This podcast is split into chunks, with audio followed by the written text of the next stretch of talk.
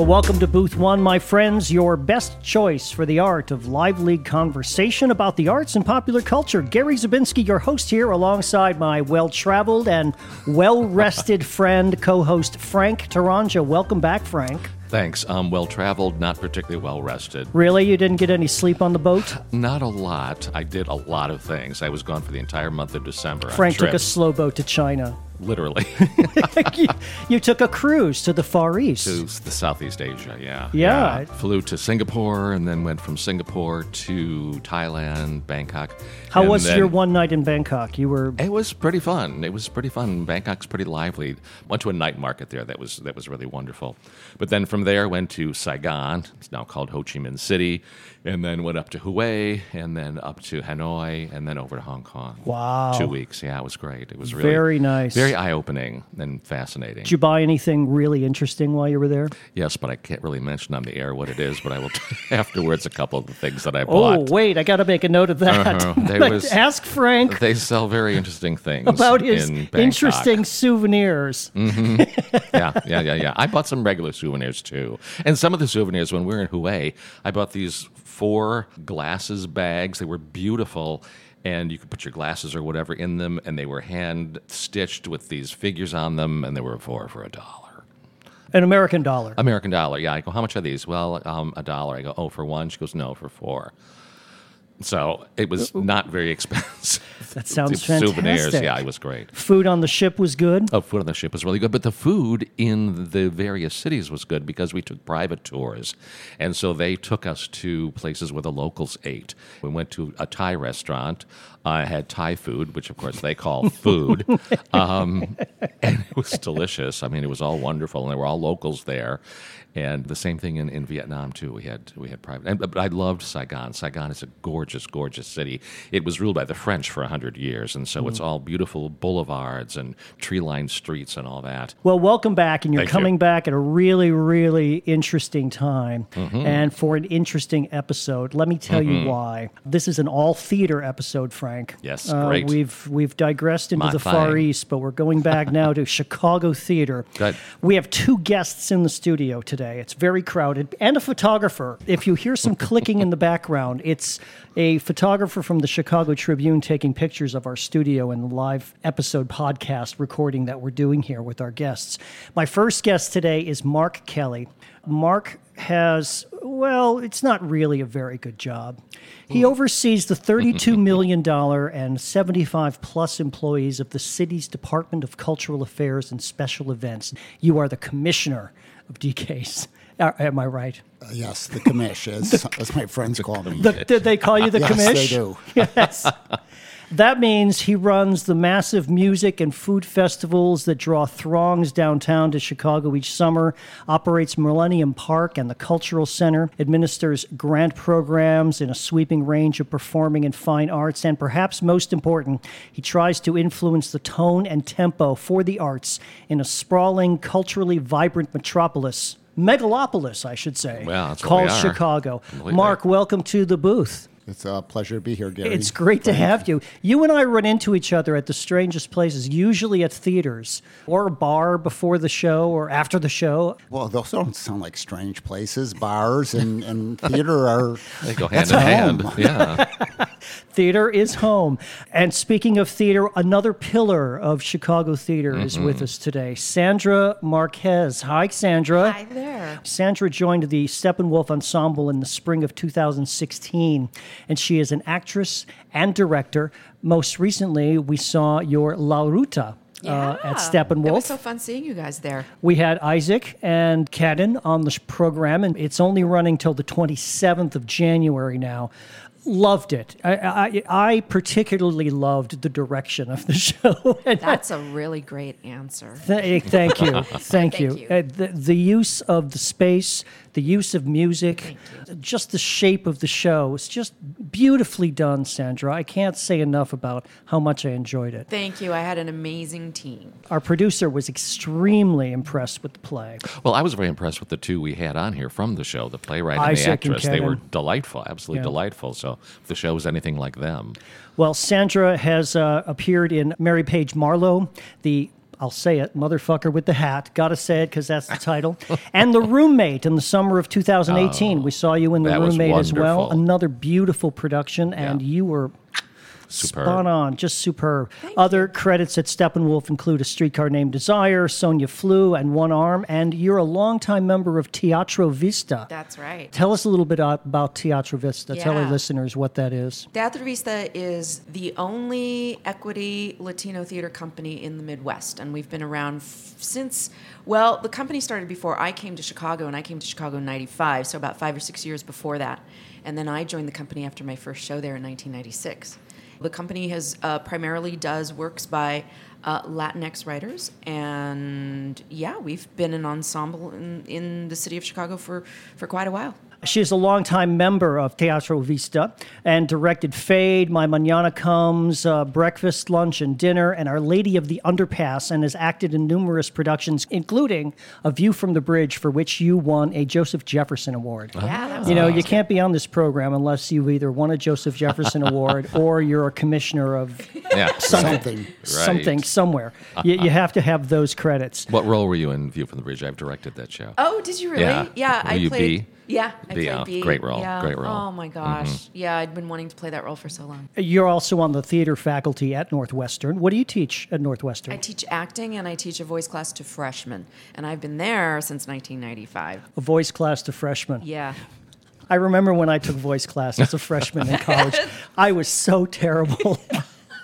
I think I think the I teacher somebody was going to taught something. retire after after me because she just she just couldn't take it anymore.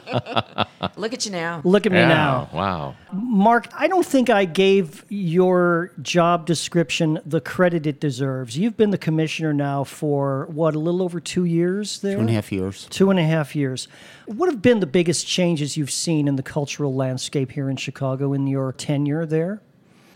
Well, I think the biggest idea that I've tried to bring to cultural affairs is that we become less another presenter of culture in the city. And boy, are we a presenter of culture. We, our audience in DCASE is 25 million people, you know, because we have Taste of Chicago and Millennium oh Park and Cultural Center. And so there's that. But I, I wanted us to be more how do we convene and support the cultural landscape? How do we take our assets and turn them into value for the cultural landscape. Because if you think about it, all the things we do and that they're free, it sort of it educates the audience, love it when it's free. And that's not good for our cultural uh, Right, right. uh, vitality. And, and so I, I think that maybe the best example of that is we are now in the year of Chicago theater. So we, we are calling on the world to recognize the power of one of the greatest. There, there's three great English speaking theater capitals in the world it's London, New York, and Chicago. We don't tend to think like that or use that language, but that's a fact. We're a different city, we're a different theater city. But the year, it's it's a partnership with the league. It's a partnership with all of the theaters. That's with the League of theater Chicago Theaters. The League of Yep. Chicago mm-hmm. Theaters, mm-hmm. and we are just pulling out all the stops. A citywide civic celebration of the sector. The goal is that to be a Chicagoan, you go to theater. Right now, lots of people go to theater, but lots of people don't. And and so to make it sort of part to be a Chicagoan, think of that idea. To be a Chicagoan, you go to theater. And then to come to Chicago as a tourist and you don't go see Chicago theater, then you leave in sackcloth. Um, because well that's but you, you, don't go to New York. You you know you go to New York. You, you, you, you go to Broadway right? Chicago isn't Broadway. We're something different. We're, we're something very special but you come here and you go to the Chicago Theater and it's a year long celebration convening pushing.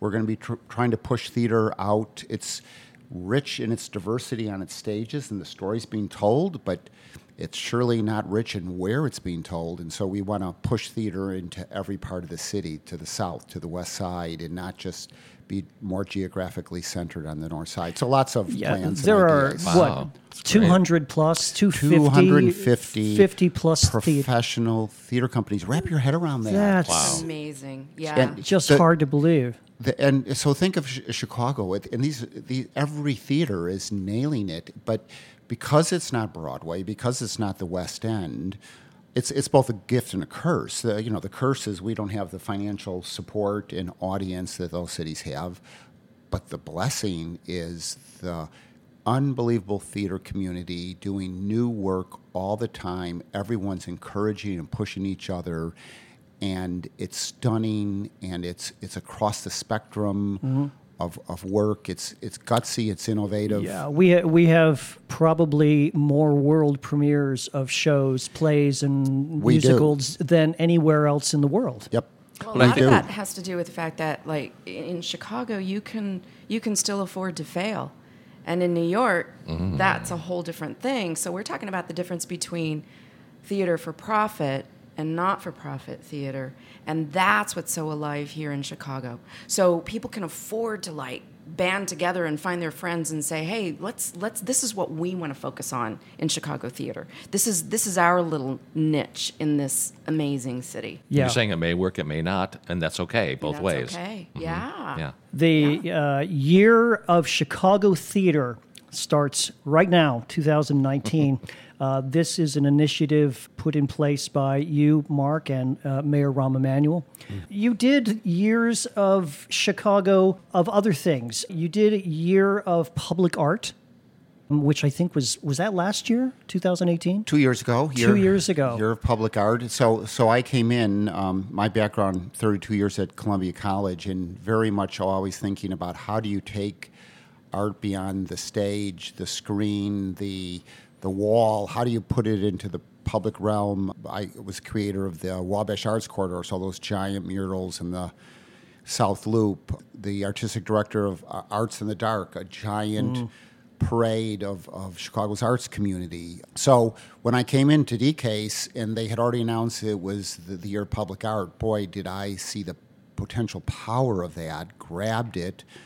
We actually, I was just driving up here and just saw one of the sculptures that was funded in the year of public art that just was finished. We're dedicating it actually next Saturday, oh, right on the lakefront in Rogers Park. But every single neighborhood in Chicago, we we brought a new public art installation, and then that just inspired us all that hey, themes are a way to work and make things happen because otherwise it's just you, you're overwhelmed with the the tidal wave of possibility and, and everything going on. So last year was the year of creative youth. Mm-hmm. So so many of our public art installations were artists working with youth and youth are creators themselves and the scene in Chicago is actually amazing of, of, of young people and Louder Than a Bomb and Marwen and After School Matters, the list goes on. So we convened this this very fragile but lovely field because most of the organizations didn't necessarily connect to each other. Tried to help them muscle up to be a sector. Created the first ever Chicago Giant Youth Festival, in Millennium Park, Yaz Fest. Yes, fast. Yes, right. So that work continues, and then it, it just became, you know, what's next? Well, let's really blow it out of the park. Let, let's take maybe with, with architecture and music, the creative forum that Chicago has been fundamentally important to the direction of, of, that field. Let's, let's celebrate it. Let's make something happen. Yeah, it's a phenomenally exciting year.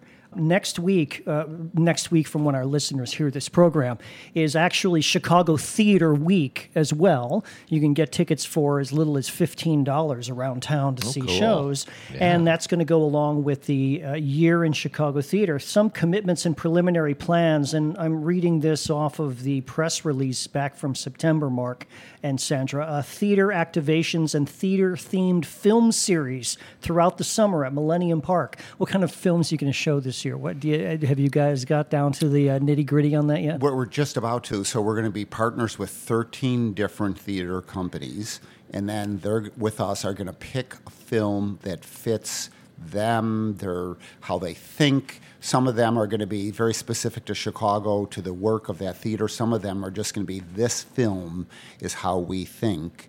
Yeah. And so that's going to be a lot of fun. We're also going to have theater companies every week in residence in Millennium Park. So you go into the park, 20 million people, and and theater is just sort of there. And then and then the goal is to push you out in, into all the theaters. It's not mm-hmm. just to be there at Millennium Park enjoying it, but you're inspired to go forth. Some other preliminary plans include theater displays at Expo 72, which is the Hot Tix booth, which is our sort of half price ticket booth here in Chicago, and at the Cultural Center, and a marketing campaign for residents that leverages the new brand for Chicago theater. Tell me about this new brand for Chicago theater. As great as Chicago theater is, there's never been any language that describes theater and that, that pushes us out. And so, in, inevitably, we have 250 theater companies softly competing with each other for audience instead of all working together to build an audience. So, working with uh, scores of theater professionals, we uh, Foote Cone and Belding came on as, as um, taking on this project. We d- we developed As a marketing firm? the first yeah the first ever Chicago theater brand, and I will tell you when we um, unveiled it to the Chicago theater community, 200 and some theater professionals in a room. And people say, hey, that's a dangerous thing, you know. I was going to say. and, and then to ask not too their- many ideas floating around that room and or opinions. to ask them to embrace a brand is it's like they, they, froth at the mouth because because you're you're going to steal my soul. You they, they can't you know you can't I, they can't imagine there's going to be language that's going to represent them that they don't want to be sold. So the the main line it's not, not necessarily a marketing copy, but it's the brand, the fearless soul of Chicago. And I will tell you, that entire room was that's me. The brand element's brave, provocative, awe inspiring, welcome. And there's another that I can't remember to be named, a player to be named later. but we are now going to push this out to the world. So Choose Chicago is going to be spending a huge major, the first ever campaign supporting Chicago theater. It's going to show up in the airports for the first time. It's going to show up in ah, McCormick Place for the first time. It's now on the streets, and you're starting to see it on the electronic billboards. And we're, we're, we're looking for every opportunity. We're working with uh, the Chicago public school system, which has never had theater in its arts curriculum. Really? Wow, yeah. That's surprising. But Really? that's that's actually the case. There are some theater in some of the schools, but it's not Yeah. part of the curriculum. Wow. And so we're working with them to change that because Oh, yeah. how, how, how do we encourage citizens to believe that to be a citizen, I go to theater? Yeah. But that's, you know, of course, you'll never be totally successful in that, but that has to be the, the attitude that we're bringing to this. Night out in the parks uh, next summer, it's going to be all centered on Chicago theater. So you go to Millennium Park, Chicago Theater. You go out into the park, Chicago Theater. In the schools, you start to feel more the power of theater. We start to celebrate it. We start to put a spotlight on it, and we make it stronger. This we, is giving me chills. It I- really is it? is. Yeah. Yeah. No, because it's. I mean, as I'm listening to you talk, I'm thinking, why haven't we done this before? Yeah, you yeah. know, it's really Overdue. amazing. Yeah, uh, y- you're quoted as saying to truly fall in love with Chicago, you must go to our theaters, Mark. This is where the city bears its fearless soul, much along the lines of what you just said. From joy to heartache and every feeling in between, Chicago theater tells stories that evoke big emotions. Would you agree with that, Sandra? Oh my gosh, yes. This is fantastic. Yay. no wonder you're the commish. Speaking of big emotions, you're involved in something brand new uh, for yourself. Uh, just this last couple of weeks, you've been in rehearsal. Tell us about that. What are you rehearsing? right now, I'm rehearsing A Doll's House Part 2. Yay! By Lucas Hnath. Yeah, it's uh, oh my gosh, what an amazing play. What an amazing writer. Yeah. Yeah. Mhm. Yeah. It's it's really something. And I'm such a I I I believe it or not, I loved working on Ibsen when I was in grad school. So it's just ah. really fun. Yeah, in fact, Oh, I did yeah. a doll's house when I was in grad school. And yeah. for our listeners who don't know this play, this takes place 17 years after 15 15 years, 15 years. after a doll's house, after Nora slams the door and Yep. walks out on her husband and child, children, I guess. Yeah. In Doll's House Part Two, there's a knock on the door, and guess who? I'm not giving anything Don't away. It ha- it happens like right in the first 30 seconds or so, but it's Doll's House Part Two, Yeah. and you're playing Nora. Yes. Yeah. Oh Who gosh, else yeah. is in the cast with you? Oh my gosh, it's an amazing cast. Yeah. Uh, Yasen Peyankov is playing Torvald, and Celeste Cooper is playing Emmy, and uh, Barbara Robertson is playing Anne Marie. Oh, yeah, so Barbara. it's an amazing cast. It and this is really at Steppenwolf in the main It's theater, Steppenwolf, right? Yep, downstairs, and uh, my old friend Robin Witt is the director, and so it's really Mm. fun. I back in the day we were both actors together, and so it's really fun to be working with her in this capacity. When does it open? We open February 10th. Oh, so it's coming up. Yeah, Coming up, coming up. Yeah, Yeah. you open February 10th and it runs through March uh, 17th. I think I think so. previews start somewhere like the 31st of January, I believe. Probably, that yeah. sounds right. So there's an opportunity to see it very shortly after you hear this episode. Something else that's going to be happening with the Doll's House for the very first time at Steppenwolf, I understand, is there's going to be on-stage audience seating. Is that yeah? Does that freak you out? Now, when I saw this play on Broadway, and Frank, you saw it on I Broadway did. as well. I did. You Yeah. saw it with Laurie Metcalf. I, saw saw, it it with Jane Laurie White. Uh, there was not on-stage seating. It was just a No, big but I was in the. Fr- it was it was kind of three quarter round, and I was in the front row on the side, so I was the next best thing to being on stage. Yeah, we were very close as well. What What do you think of this this audience right there on stage with you? It's a little scary, but it's also really exciting because it, it makes a lot of sense to me. When when the set designer and Robin explained their concept, I was like, oh yeah, that makes a lot of sense. So that part of my brain is going, that's really great. And the actor part of my brain is going, oh my God, there's going to be people right there. and I don't wear my glasses on stage. Oh. And I don't wear contact lenses. So kind of the whole thing has been that for my entire adult life, I can't really see an audience. So it's really great. But now I'm going to see them. so we're going to find out yeah. if I can act. We're going to find out if I can do this Up close acting. up Yeah. close. yeah, you can't hide anything with people. that. I don't know if I can see the people. Maybe maybe the power of your craft is the fact that you couldn't see the audience. Ah, probably. Well, Mark, that's what I'm saying. Yeah, Is that basically I'm a coward, and now I'm being. they're right there. Ooh, Yeah. yeah, I have one word for you: television. Yeah. I don't know. Oh, you've been on television. you've been on the Chicago Med Little and Yeah, some of uh, a couple shows, of those yeah. shows uh, around. Would you be interested in sitting on stage for a Doll's House Part Two, Mark? Is that is I'm that the kind of I'll- experience that you're you look for? Yeah. something unusual, something. That means everybody's just- looking at you, commish. You know, the whole house can see the thirty Maybe that's what he wants. stage. Yeah. No, I, I, I, no, I don't think they would be. They'd still be on on the production, on, but we just are closer to it. So yeah, Yeah. send me the tickets. All right, you said it. You guys are witnesses. City of Chicago Cultural Center Commish.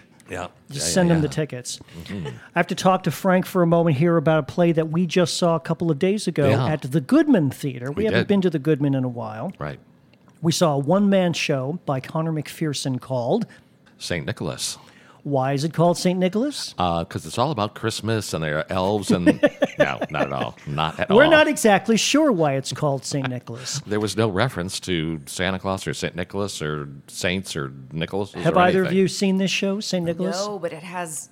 It That's has my my dream from. Brendan Mr. Coyle Mhm, is the Mr. star of the show. He Yes. played Mr. Bates on Downton Downton Abbey. Abbey, yeah. If there are Downton Abbey fans out there, and where aren't there Downton Abbey fans? True. I And he's quite wonderful. He, He really is. is. good. It's just a one man show. It's just him doing two acts. He plays, this is fascinating, Mark. He plays a very disgruntled, cynical, alcoholic theater critic in Dublin. And he tells us during the first act all about the plays that he goes to and why he hates them. And Yeah. that he just pretty Yeah. much hates everything. And then he goes to see this one play and he really doesn't like it.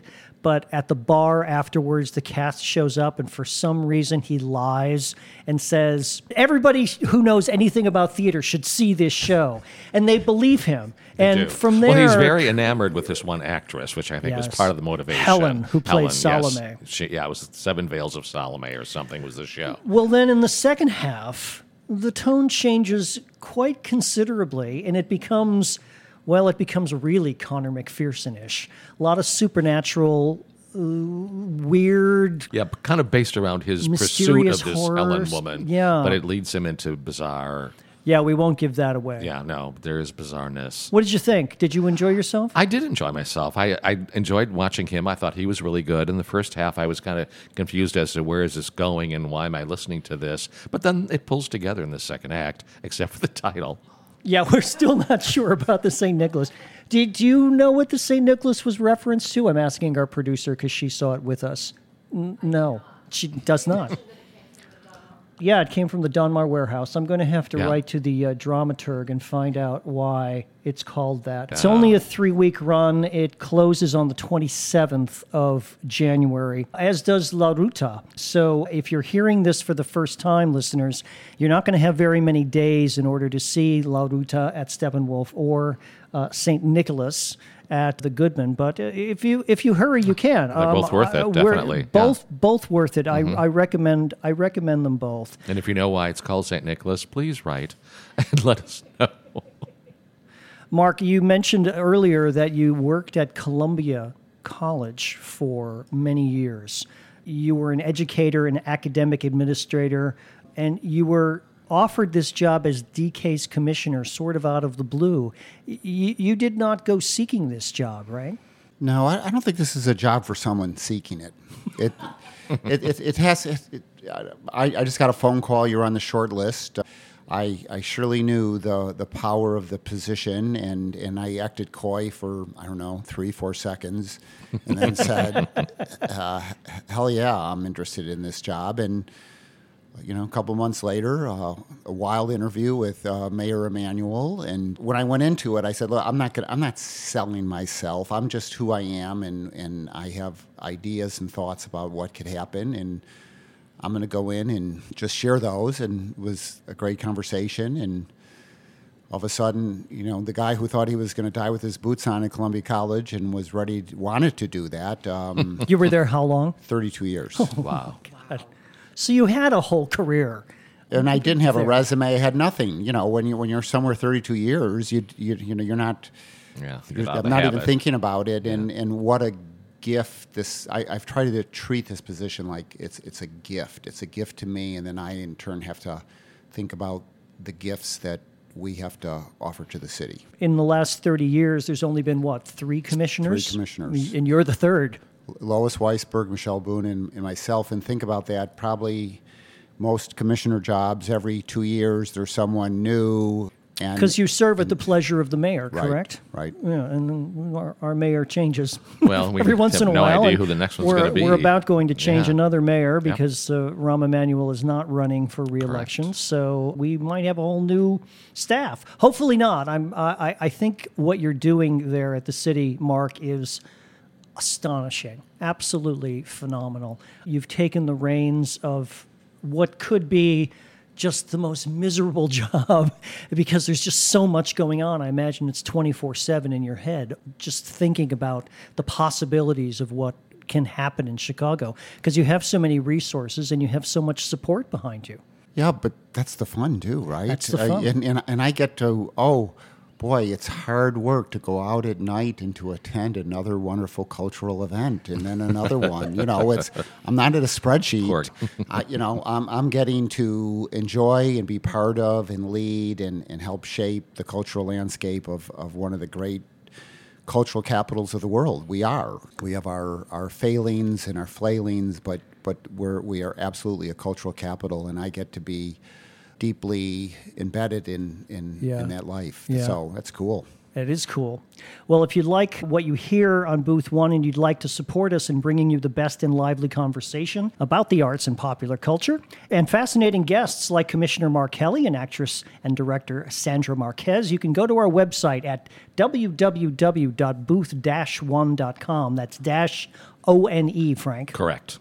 And click on the donate button. It's quick, it's easy, it's tax deductible under our 501c3 status as a nonprofit entity. Any and all contributions would be greatly, greatly appreciated. Y- you should consider, Mark, the year of Chicago podcasts for 2020. Book it. Yes. It's- it's- Yeah, yeah. Great idea. We're Yeah. so photogenic, you can't miss. We'll ask every citizen that he or she become a podcaster, and Oh, there we'll you have go. three million podcasts all thrown out into the stratosphere. This would be great. See, he's already running. He's get, I tossed He the is. ball, and he's already Running, running with with it. it. He is. Sandra, let me ask you this. Our, our listeners are, are often fascinated with our artistic people that we have on the show, and we have quite a lot of them.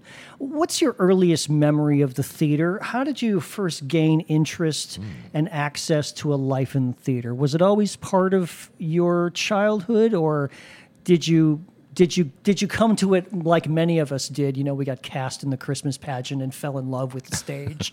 Yeah, oh gosh, I- that's a great question. Um, the first thing I remember is being in first grade, and I I was a sickly kid, so I had been absent for a couple of days.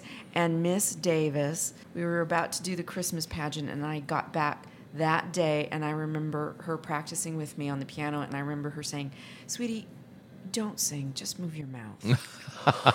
and This is Miss Davis, your first Miss grade Davis, my teacher? first But it didn't hurt my feelings. I just thought, oh yeah, I don't sing. Okay, that's fine. so yeah, and then I have certain memories later on of like kids getting cast. I remember we did Hansel and Gretel, and I remember Gretel being cast, and I remember thinking. She is not a good Gretel. I know she looks like Gretel, but she's not good. Directing already. Yeah, uh-huh. maybe so. Uh-huh. Maybe so. No, I, I think my earliest memories were thinking this is something that I want to do. Yeah. But then there was a little detour, Sure, there always is. and I tried to join the convent when I was 19. Oh no! I did. Frank, you tried to join the. convent. no, Oh that no! was not- not no, that was something They else. have- That's couldn't somebody even- else. I Sorry, couldn't even never be a priest either. Yeah, they wouldn't yeah. let me in either thing. So you were brought up Catholic, I was, yeah. yeah? Uh, uh, I'm still, I as still was am. I. I'm Catholic. I say I'm Catholic-ish with Buddhist tendencies. Oh, there you go. Oh, Yeah. how did that road toward the convent go? Did you go? I got rejected. Fair, I got rejected. really? Yeah. Uh, I didn't know they could yes, turn you yeah, down. yeah, no, Wow. Yes, but okay, here's how it happened though. Sister Judy Molosky said to me, All right, I said, I'm ready to join up. And she said, and I was 19, maybe 20. And she said, um, okay, have you had a serious boyfriend? And I said, no. And she said, okay, I need you to finish college and date. And I said, well, I'm, I, I'd taken time off actually from college to hang out at the convent. And I said, well, I intend to finish college. That's not a problem, but okay. So I did those things and I never went back. The dating got you right. It was probably more than that. But also, I think what it was is that I kept thinking being an actor didn't seem very noble. Mm. And it seemed like, you know, the nuns were amazing people and I should do what they were doing. And they, they were amazing. Yeah. And so um, all the work that they were doing, I, you know, you hear all these stories about nuns who hit you and slap you. And I didn't go to Catholic school and I didn't have that experience. So my experiences were positive. I did, and I did. Oh. and I almost uh, joined the Brotherhood. We you I went to a Catholic high school as well, and I was being highly recruited, Frank, as a as a Marist brother. Yeah. Wow. Yeah. I have a They French me name, but very I was much. not raised Catholic at all, so this is all very foreign to me. Well, I have to share. I- I went to Quigley South on the south side. I I actually was called by God. He, th- he then actually called later and said, "You're you're you're out."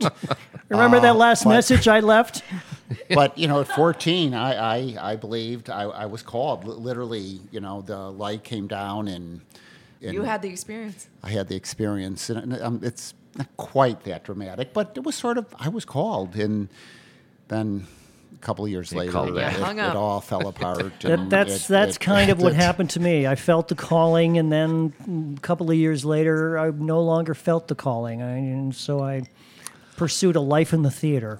I never felt any calling. I went right to the theater. So You did. I skipped all that You calling did. business. Yeah, no, no calling for me. I think it's a loss to not have been called. Maybe. Well, I have to say, I still hear the nuns in my voice. Did you? I mean, in my head. I and where'd you grow up? You said you came to I Chicago. grew up in, in, in Central California, oh, Fresno, okay. California. Oh, Yep. okay, Fresno. Yep. Well, longtime listeners of this show will know that our podcast, Booth One, is named after the famous Booth One in the Ambassador East Hotel.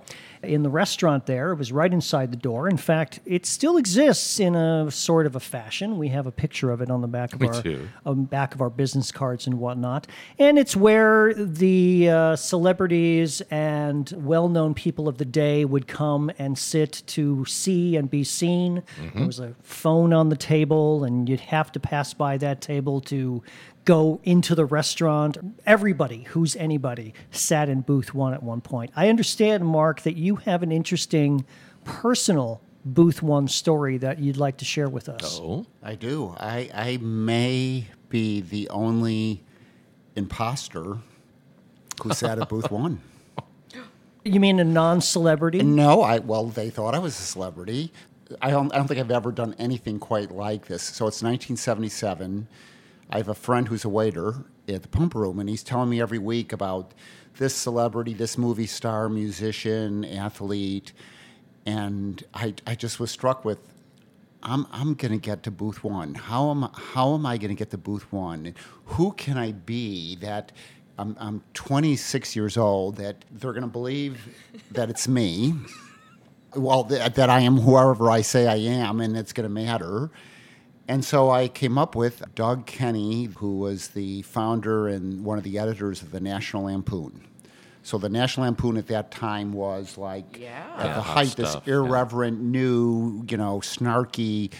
But no one had a, a picture, right? No one. This is before the internet, right? And so I literally called and said, Hi, I'm the publicist for the National Lampoon, and I just want you to know that uh, Doug Kenney will be coming through, and could you take care of him? And so I went with my girlfriend. It was, I, we, we went, and Who did she pretend to be? Ethel Merman? Yeah. she was just Doug Kenney's girlfriend. His girlfriend. Okay. and they put us at booth one. The phone was there. It wasn't on the table, by the way. It was uh, on the booth. Sure. uh, you know, we are nervous as all hell. I'm thinking I better be funny, and I'm not that funny, but but maybe it's okay because it's in, in a restaurant. The I'm, I'm told my, my waiter friend, the staff was gaga that that the National Lampoon editor was coming. Not you know, oh screw these movie stars and insufferables. This is this is like our our our guy, and and we pulled it off. I had enough sense that, of course, the, the meal was on them, and so I left a, a, a huge, lovely tip because I had to take care of my my friend, the waiter, and Sure, others. And sure. we walked out of there, and no one ever knew the better. There, there was a postscript to this. So a couple years later, tragically, you know, I don't know if you know Doug Kenney. He was he was this amazing, tormented individual, amazing, amazingly talented and tormented and he committed suicide. And, and it was on the front page of, of the New York Times. My friend is still the waiter there. and, and they're like, well, it does boy, he changed a lot in the, these last couple of years because, wow. Um, and he didn't seem like the type. And, you know, just like this conversation of everyone who thought they. So I am um, a Booth One Imposter. graduate. I think that's when you lost your calling. I think it is. I think that's when God hung up. No, I think I clearly. God unfriended you that day.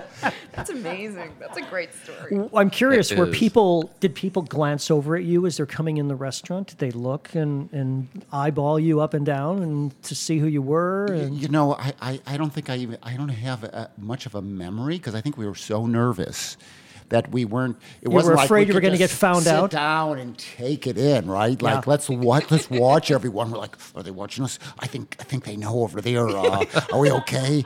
Do, do you know a joke? No, I don't know a joke. It, it was it was actually just pure relief When you walked when, out. when we walked out. that's a fantastic And your story. friend, your friend was able to keep a straight face through the whole thing.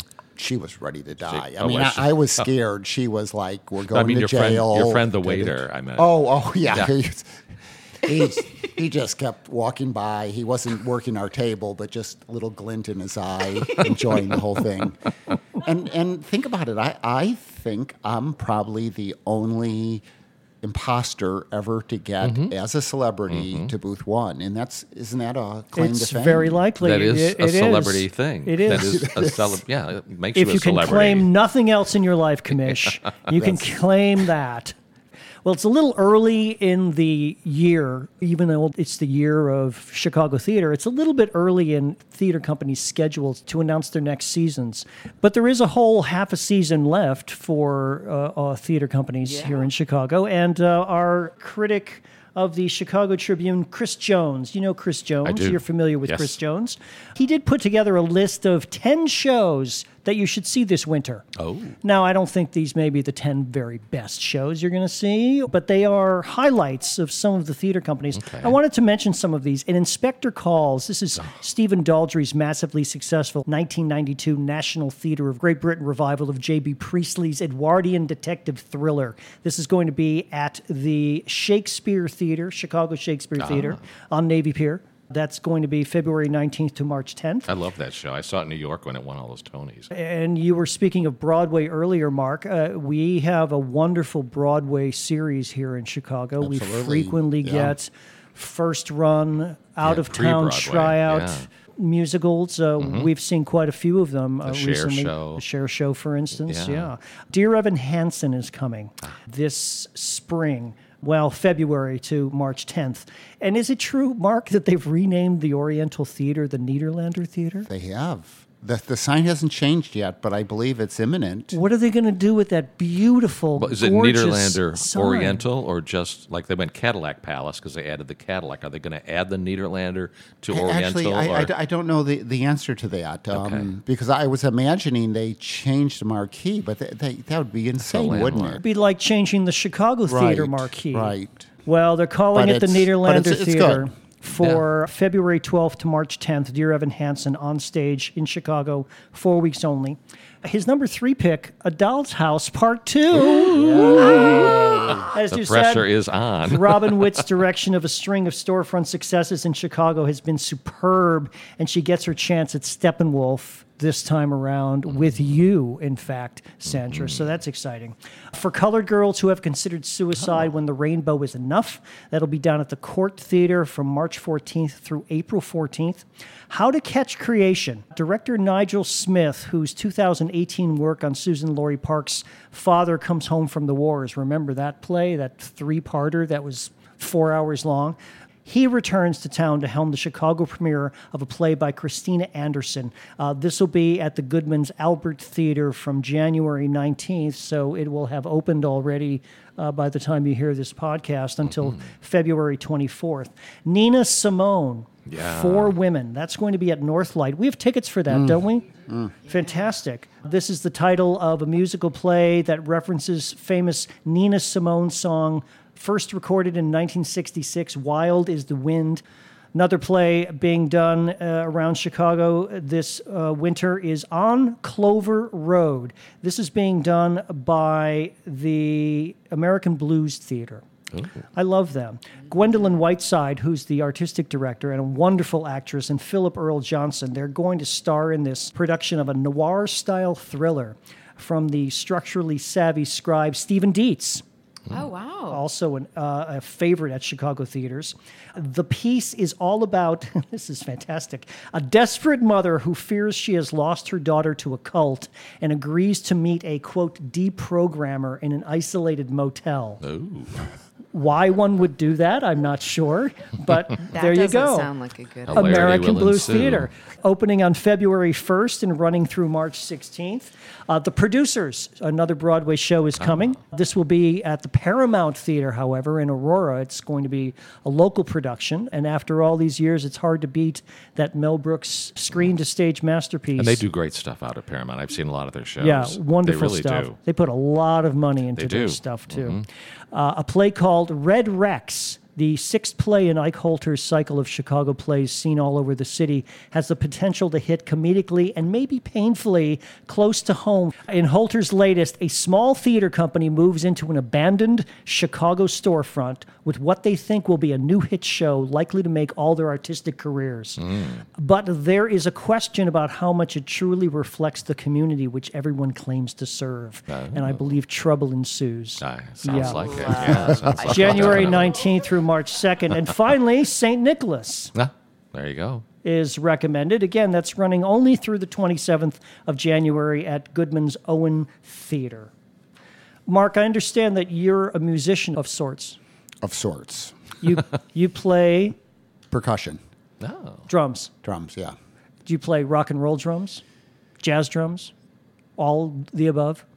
I, I wish I was a jazz drummer, but I'm, I'm not good enough. Actually, I, I way back when I played with Hal Russell, who was one of the most esteemed jazz artists in the city and in the world. Uh, this freeform uh, wizard, and and I, I have a quote, and it's accurate. I was the worst percussionist ever to play with a world class jazz musician. Um, but Again, I brought it- I brought a sense of humor because he had he had this wild sound, very very very adventuresome sound, but he had a sense of humor which was sort of unusual for that type of uh, work.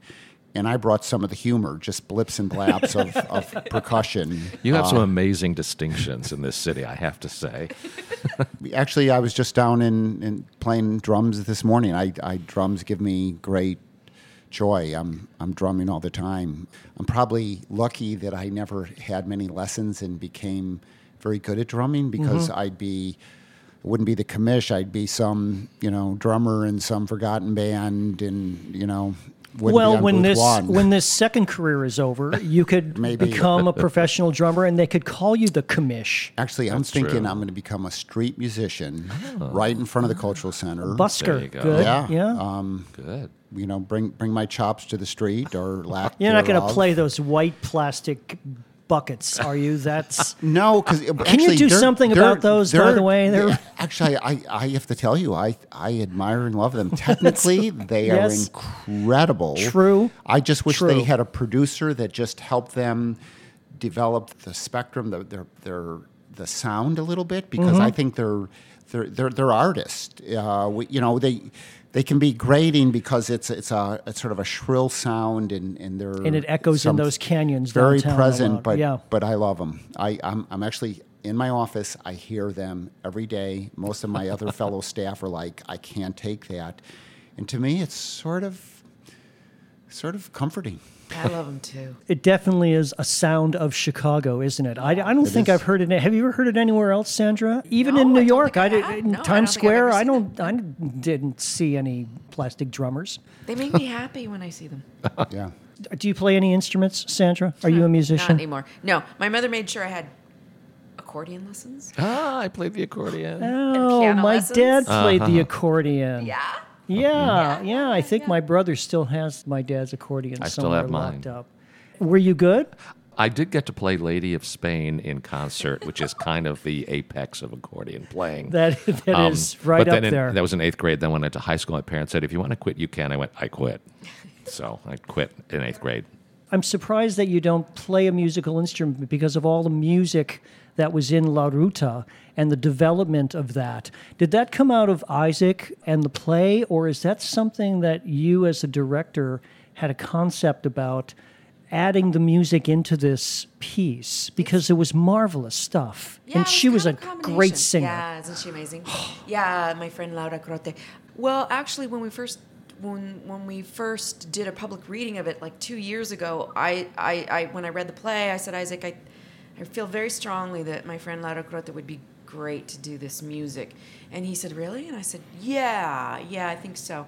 And so she was available and she did it. And then when he heard her, he said, oh, I'm going to add more music. I have to add more music. so he added more be, be, because of her. And then I'm not a musician. I mean, I know a little tiny bit because I had piano lessons and I played clarinet and, and all that, but I don't I'm not a musician. And so we just made sure that we had a really great music director and a really great vocal coach. And I I said, yeah, we need a really good team to to push because for me it's really kind of incredible to see and to hear such beauty juxtaposed with the story itself.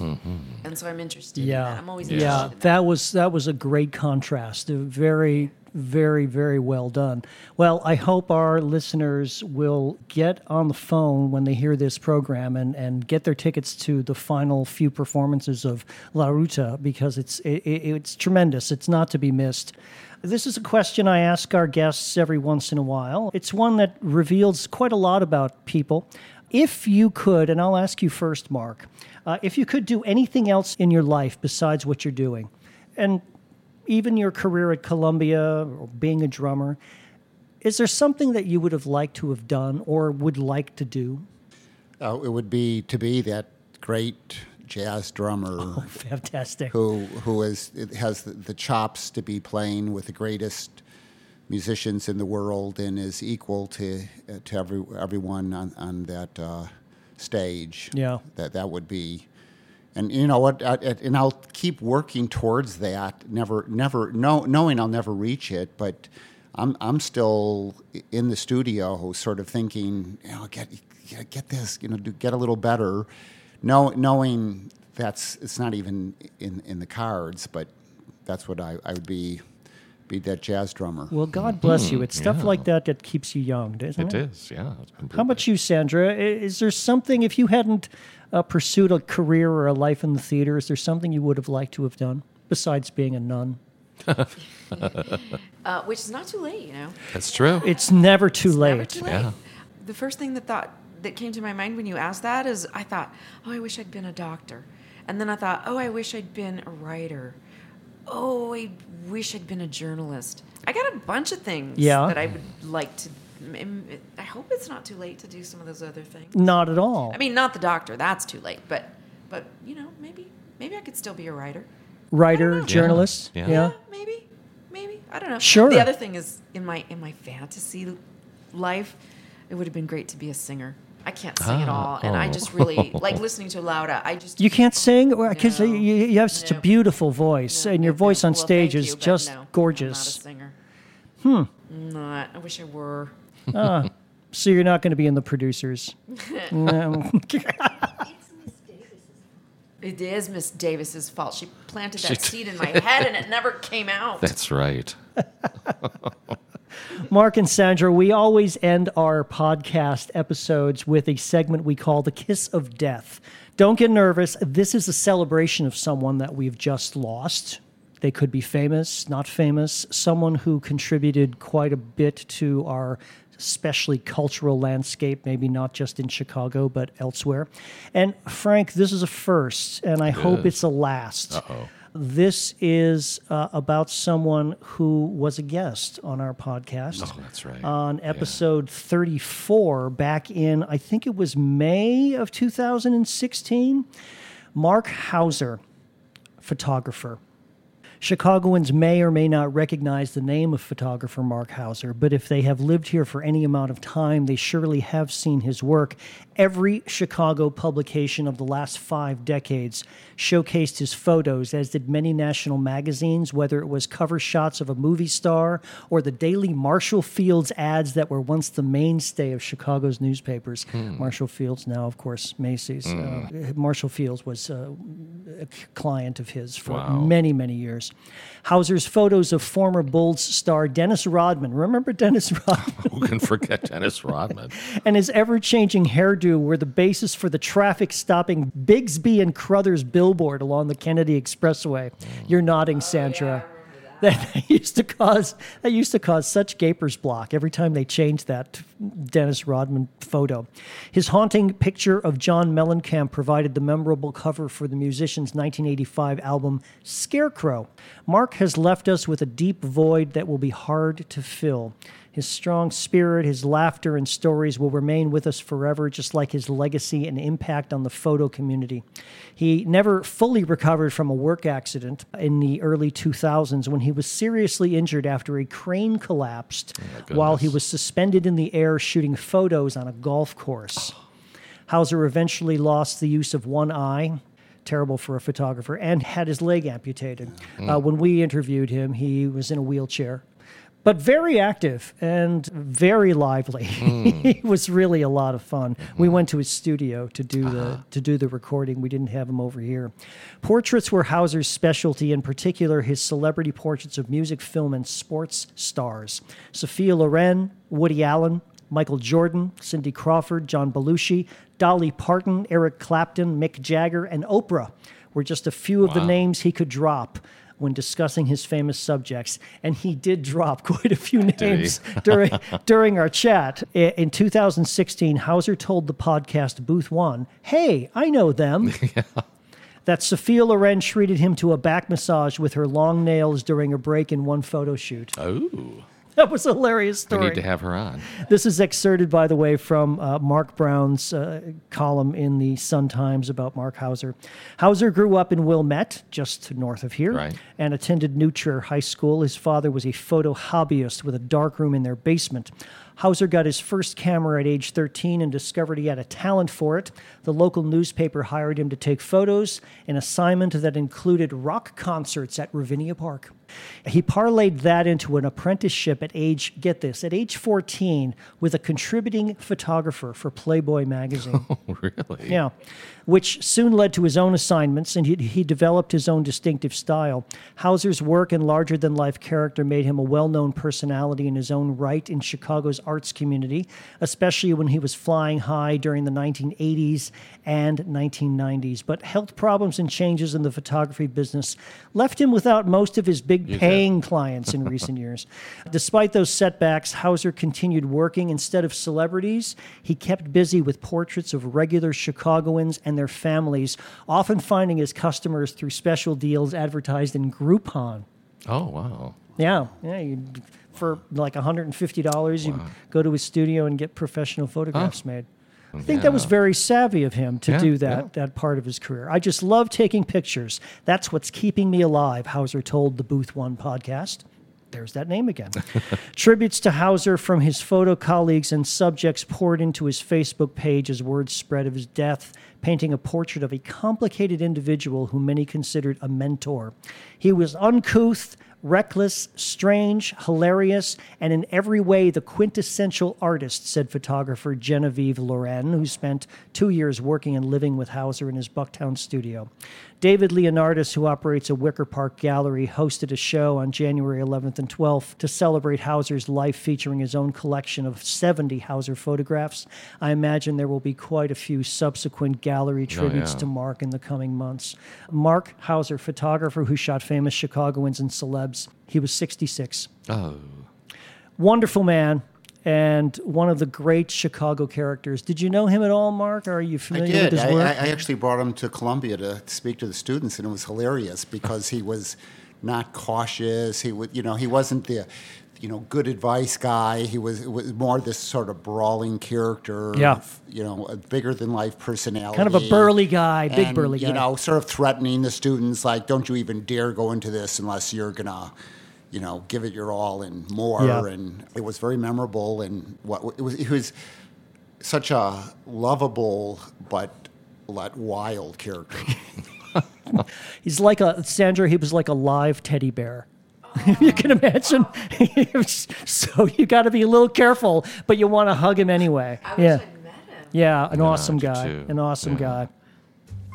Thank you, Mark and Sandra, for being our guests Mm-hmm. today. We so appreciate your taking the time to sit in the booth with us. Uh, again, you're in booth one, and this time you appeared it like- yourself, Mark. yeah, legit. Feel comfortable this time. Yes, and, and you're When, when do we eat? you're not pretending to be anybody. Where's the phones? Sandra, thank you so much for taking time out. I know you had rehearsal today. Best of luck with Doll's Yes. House Part 2. We will be there. It's going to be fantastic. Yes. Visit us at www.booth-one.com. That's dash O-N-E.com for prior episodes and more information about our program. For Booth One, this is Gary Zabinski And Frank Taranjo. saying so long and keep listening. Mm-hmm.